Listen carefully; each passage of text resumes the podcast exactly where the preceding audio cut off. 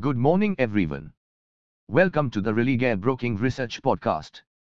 In this podcast, we bring you the equity market outlook. First, look at the last session's highlights.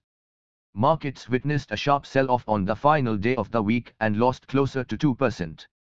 The Nifty index gradually inched lower after opening with a down gap and settled closer to the lower band of the day's range to close at 17,530.85 levels. The selling pressure was widespread wherein IT, Realty and Auto pack were among the top losers. The broader indices also traded in tandem and lost nearly 2.5% each. Now, outlook for the day. The last two days of slide in the index have completely engulfed the gains of the previous week and a decline below 17,500 in Nifty may result in a further slide. We thus recommend maintaining a cautious stance and limiting positions.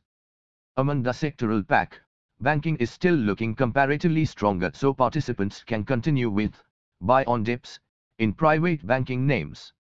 Finally, comes the list of stocks to watch for the day.